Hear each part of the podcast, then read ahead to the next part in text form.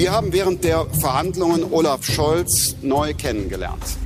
Machtwechsel. Die Ampel steht. Wer regiert Deutschland? Wir sind jetzt gezwungen, Politik anders zu denken. Das beginnt gerade schon in diesem Moment. Das ist jetzt das vierte Mal, dass ein Sozialdemokrat Kanzler der Bundesrepublik wird. Machtwechsel. Mit Dagmar Rosenfeld. Und Robin Alexander.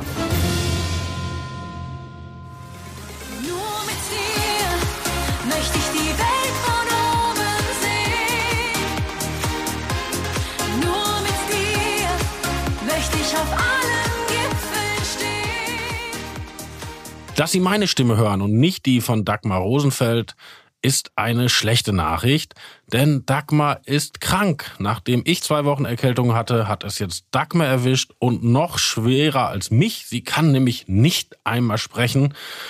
Und da ich der Versuchung widerstehen möchte, sie eine halbe Stunde lang alleine zuzutexten, halte ich mich an Helene Fischer. Nur mit dir, Dagmar, geht dieser Podcast. Ohne dich geht das überhaupt nicht. Deshalb bitte ich um Entschuldigung. Diese Woche gibt es keinen Machtwechsel-Podcast.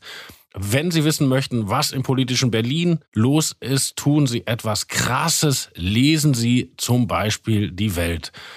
Dagmar drücken wir die Daumen, dass sie wieder auf den Damm kommt. Wenn Sie Dagmar Genesungswünsche schicken möchten, was ich sofort nach dieser Aufnahme auch tun werde, können Sie die schreiben an machtwechsel.welt.de. Natürlich auch Themenvorschläge und bitte um schönere Musik.